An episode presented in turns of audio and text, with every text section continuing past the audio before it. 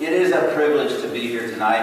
Uh, I'm really grateful to be a co laborer with Ben and just to get to hear amazing things about what's happening in this church plant and what God is doing. And one things we talked about last week was we began to talk about how that the gospel is not just about this moment. Okay, many of us can think back to a moment where we responded for the first time with this message of what God had done for us through Christ. Right? Hopefully you can you can maybe even go back in your head that of that time when you heard this for the first time, this idea of forgiveness of sins and Jesus' work on the cross.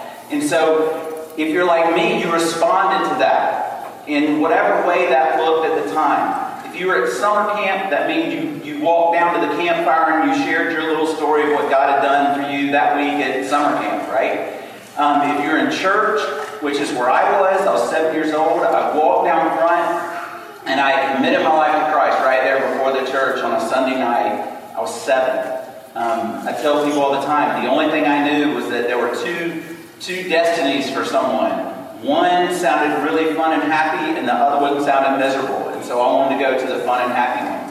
But I think tonight what you're going to see is no matter how you and I came to hear this news of what Jesus has done, that Paul is saying that it was not just about that moment, but that in that moment, God started a movement in our life. When you think about the desire for a church plant, when you think about the desire for a new community of believers to take hold in a city or in a town, I'm not sure what you consider Palm Bay, right? But when you talk about what you want to happen and you want to see the gospel take hold, we want to see a movement of the gospel, right? We want to see our friends, our families, we want to see them responding to this thing that has become so dear to us. So, the question I'm going to challenge us with tonight, we're going to look at the second part of the text that we didn't get to look at last week. But I want to challenge us with this idea of is Jesus enough? So, in the past few weeks, one of the things that's happened for me personally is that a lot of this news of racial reconciliation has sort of come, and I found myself for a while really responding um, without even thinking about God. And I know that may sound weird to you, but what I mean is, it almost felt like it was a societal problem. And I realized that there was something weird going on inside of me because my initial response was, oh, we need to do this with this policy, or we need to start here, or we need to look at this institution, or we need to change this, or whatever. And the more and more that I, that I thought through it, and the more and more I prayed about it, I realized, no, this has everything to do with the one that Paul is going to put in front of us today. This has everything to do with Jesus. So, one of the ways that the gospel is a movement in our life, we talked about this last week, but is that it begins to shape our life. Right? And so we talked about really just kind of three things that fall out of this.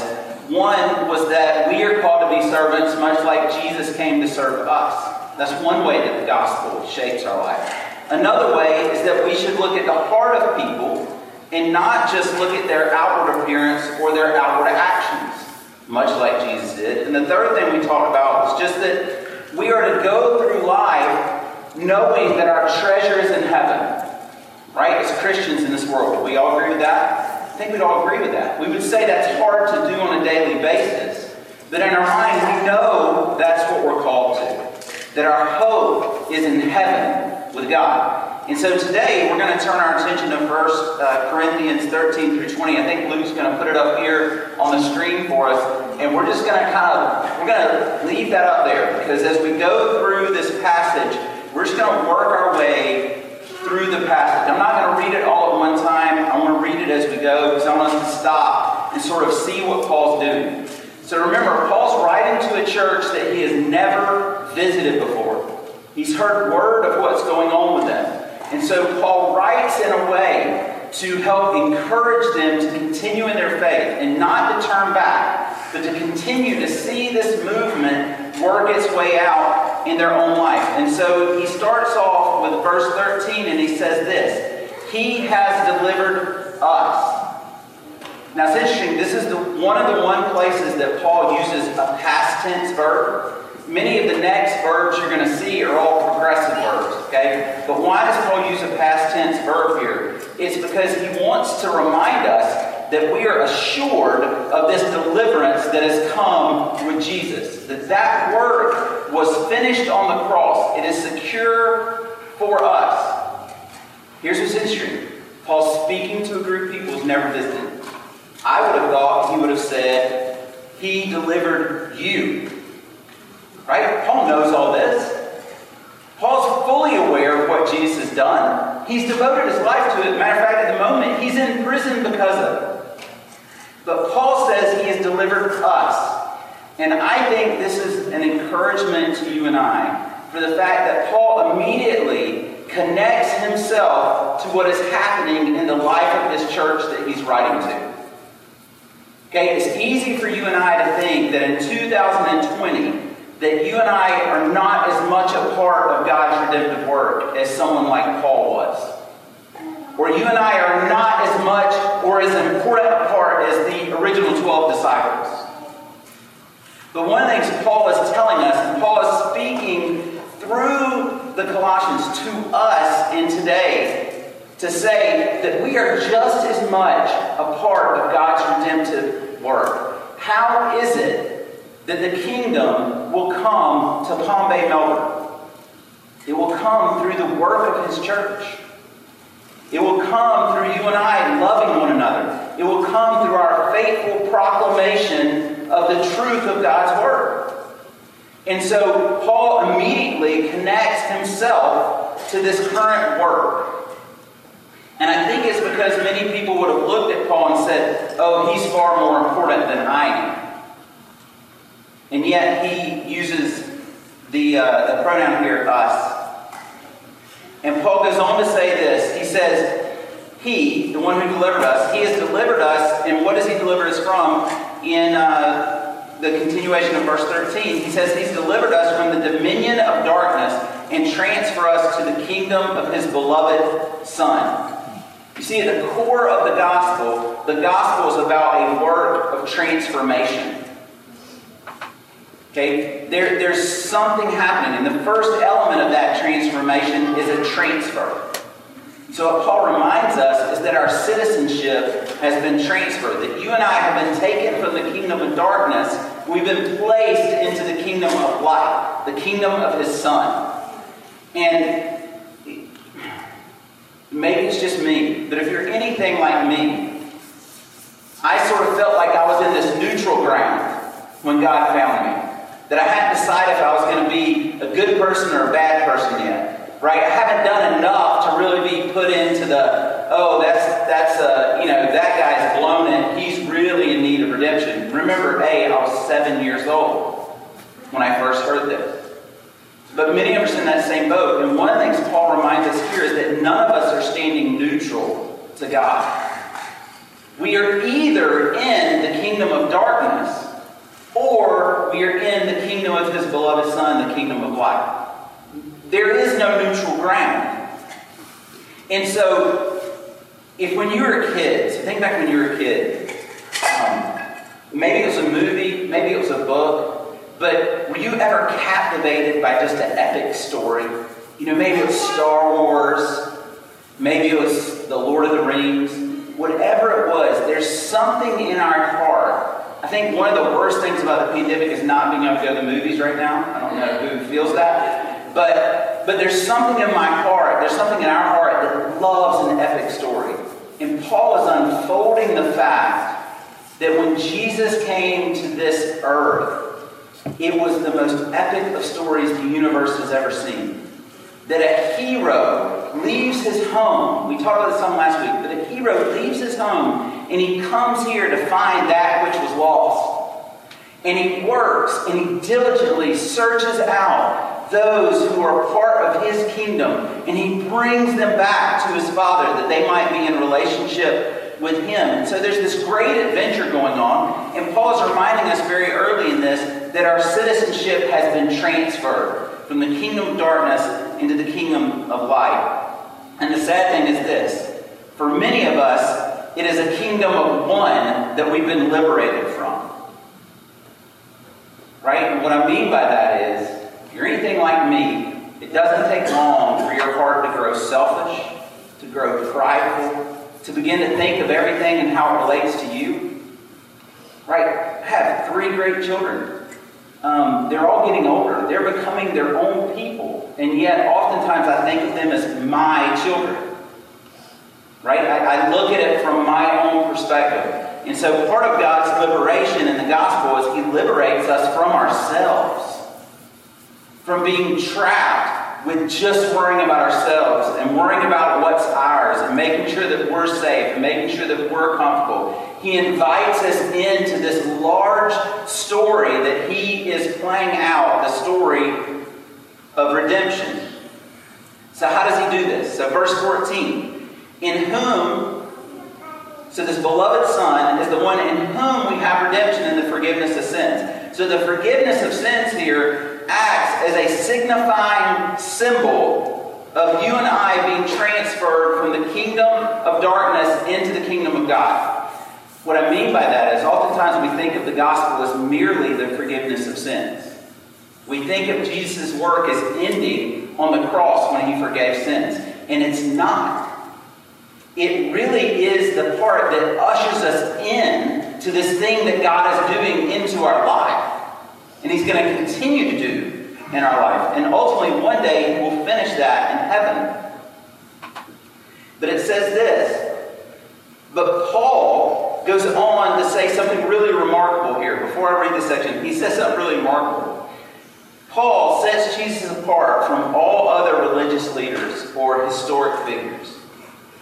Paul is going to say that Jesus is not just a hero that's come to save us and make us right with God. We, we've had many religious teachers that have come before Jesus that people had thought were showing them the path to have a right relationship with God. But Paul here immediately separates Jesus from any of those other people in verse 15, where he says this He is the image of the invisible God.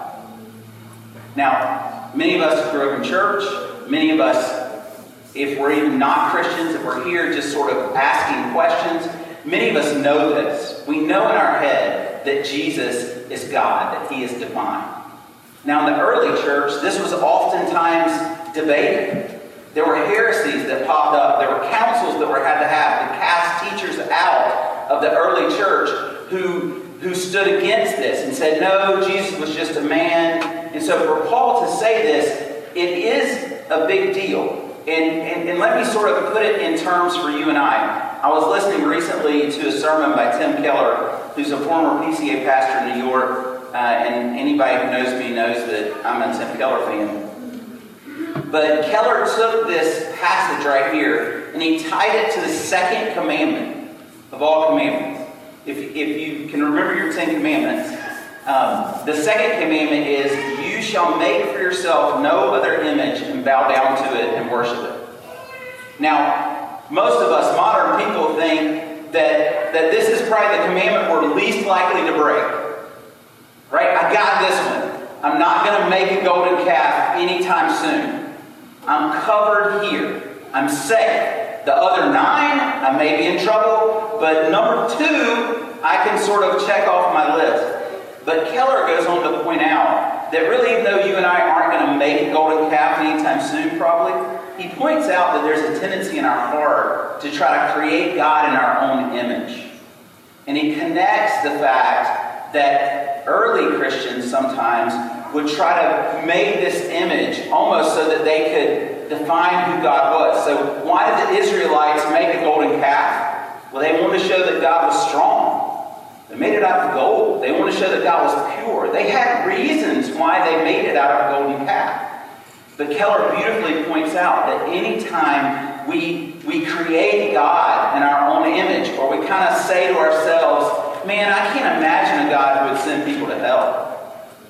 Have you ever found yourself saying that or heard someone else say that? Like, I can't believe in a God that would do that.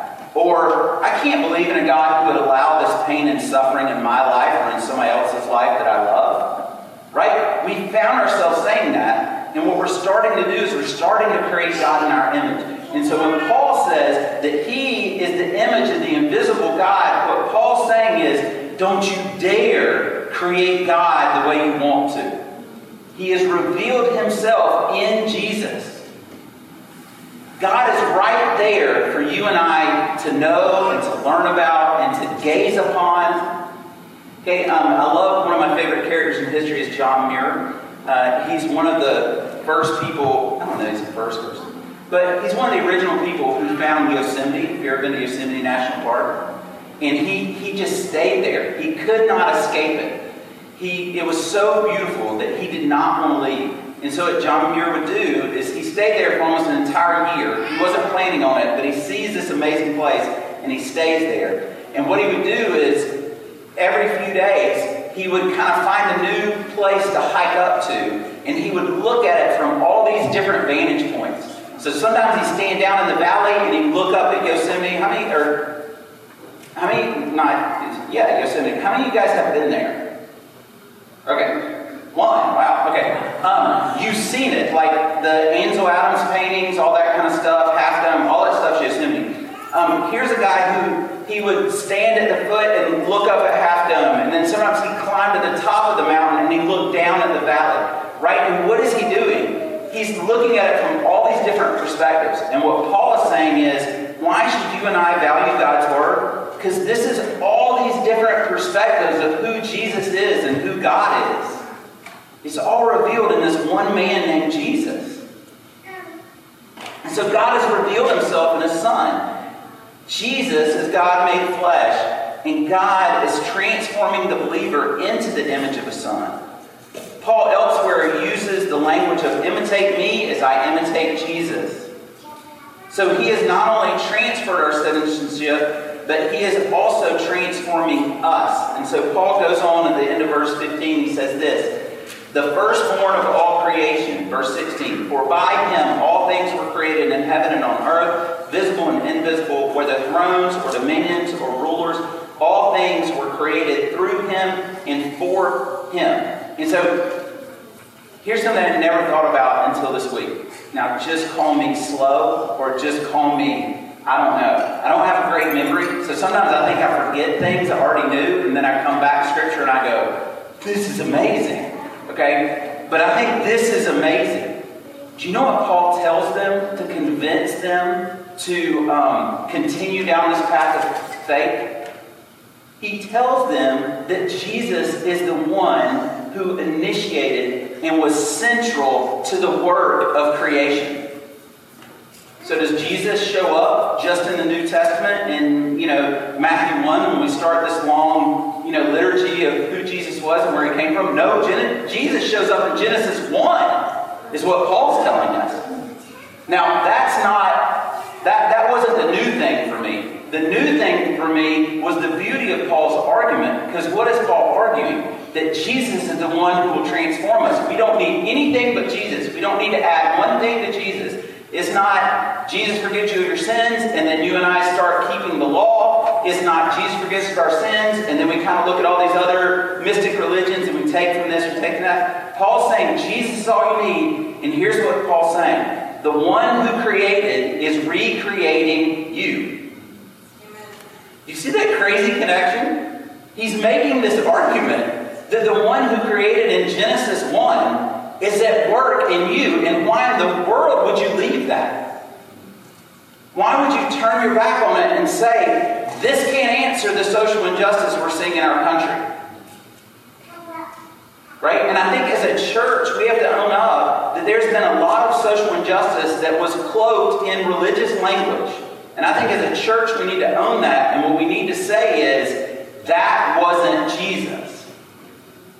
That was the way that it was being implemented or playing out in the lives of, of the church at the time. But that wasn't what Jesus is about. So Paul makes this argument that the one who created is now recreating you and I. Paul says this about him. He is the firstborn. He is the reason why all things were created. He has placed the rulers of this world on their thrones, and when he's done with them, guess what? When he's done with Donald Trump, when he's done with whatever religious leader you want to talk about, when they have played out God's plan, God will just dismiss them because he doesn't need them. That's an amazing fact. Right? Paul's speaking to people who are in a few years going to be greatly persecuted. And what Paul's saying is everyone who sits on a throne anywhere has been given that privilege by God, and when God is done with them, he will dismiss them from their position. He doesn't need a vote. He doesn't need you and I to agree with him. He doesn't need anything. He will dismiss them. So, we have elections coming up, right? We're going through a pandemic. We have social unrest. You and I are facing fear about our future. I'm a principal right now. I have a lot of parents who aren't sure do I send my kid back to school? Do I not? What do I do? The reality is, even if we're facing fear about our future, they are no threat to King Jesus. And what a comfort. Right? And so, so can you hear Paul's plea with these people? Paul is saying, you don't need anything else but Jesus.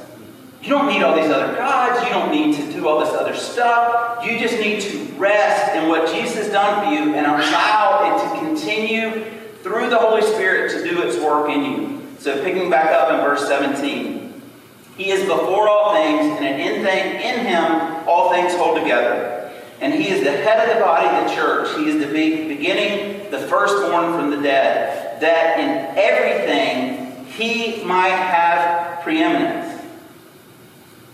So here, Paul bookends this idea of the fact that Jesus was present at creation with the fact that Jesus is the first fruits of this new creation. So not only is Jesus the one who's orchestrating, who had orchestrated creation, but he is now the centerpiece of this new creation that God is doing through Jesus' work on the cross.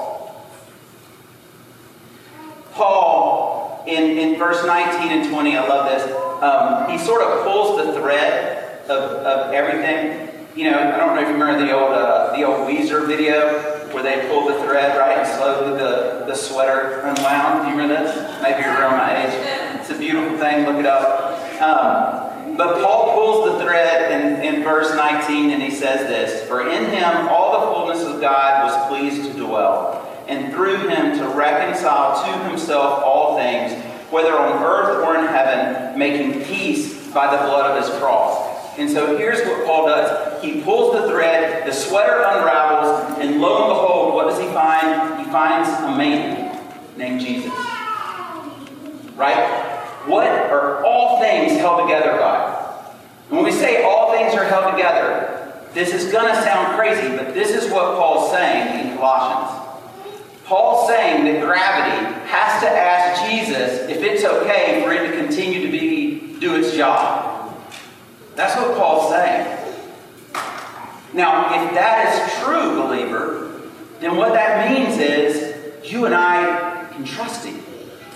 We can put every ounce of who we are into what God is at work doing, and it's okay. We don't have time to read this, but I will just briefly, as I close, um, tell you this little story. Colossians ends, if you want to read it, um, verse 2 and 3, or chapters 2 and 3, begin to talk about some of the things that, that the church is facing. And Paul begins to use this argument that he set up about Jesus being um, preeminent and, and, and the most uh, supreme thing Paul begins to apply this argument to what's happening with them. At the end of Colossians, something fascinating happens. Okay, now remember, this is just a letter to a church, which means there was a time that that letter traveled with a person and was delivered to this church, and then they read it because they were so excited to hear from the Apostle Paul, who was, who was suffering for Jesus in prison far, far away. Okay? And so in that moment, at the very end of the book, Paul says some, he mentions someone. He mentions someone named Onesimus. And Onesimus had been a former slave. He had run away. And he had actually run away from this church. His slave master was in the church. And his name was Philemon. And Philemon is another book of the Bible. And you can read Philemon if you want to. But here's what's fascinating to me. When they hand that letter and they read this letter that Paul's talked about, Paul knows that as they're reading that letter, they're going to realize who has accompanied that letter. So Onesimus. It's the slave that's come back. You know what Paul says in the book of Philemon? He says, um, this one as a brother in Christ. He is no longer a slave. Matter of fact, at the end, of think it's chapter 4 in Colossians, he uses the language and reminds us that our master is in heaven. And so, I don't know about you, I can take the Bible sometimes and turn it into like this book that just like, oh, like floated down from God and you said, shoo, here's my word. Um, but God's far more powerful than that. He used real life events, He used real life people to write down the words that He knew you and I would need to hear thousands of years later. And so, in this real life event, Paul says, Here's a place for you to apply all that I've just said. Here's Onesimus. Will you accept him back, not as a slave, not as a runaway? Matter of fact, more than likely, what Onesimus did was he probably stole money and ran away because Paul says, Whatever he owes you, Philemon, charge it to my account. Now, Paul can mean one of two things. Maybe Paul's just being arrogant, and Paul's saying, you know, all of you hold me in really high esteem, so if you don't like this guy, he's with me. He could be saying that. More than likely, what Paul's actually saying is, actually physically charge it to my account, and I will pay you back anything he owes. And so, for you and I to come to Scripture and think that it does not apply or it does not, it's not applicable to our life and what we're facing today, no matter what it is. And I don't know what all you're facing. Um, I know what I'm facing. I'm facing a school that's in the middle of getting all these like renovations done, and I'm scared that like if I got sick for some reason and and, and caught the virus, that I'm gonna be out for two weeks and not everybody's gonna get everything done, and then we're gonna be in trouble when school starts. Those are some of the pressures I'm facing. You're facing your own pressures. Right? But Paul is reminding us that Jesus is the answer to every one of those. Jesus, the one who created, is now recreating in us. And that this process is still working its way out in your heart and in my heart. Let's pray.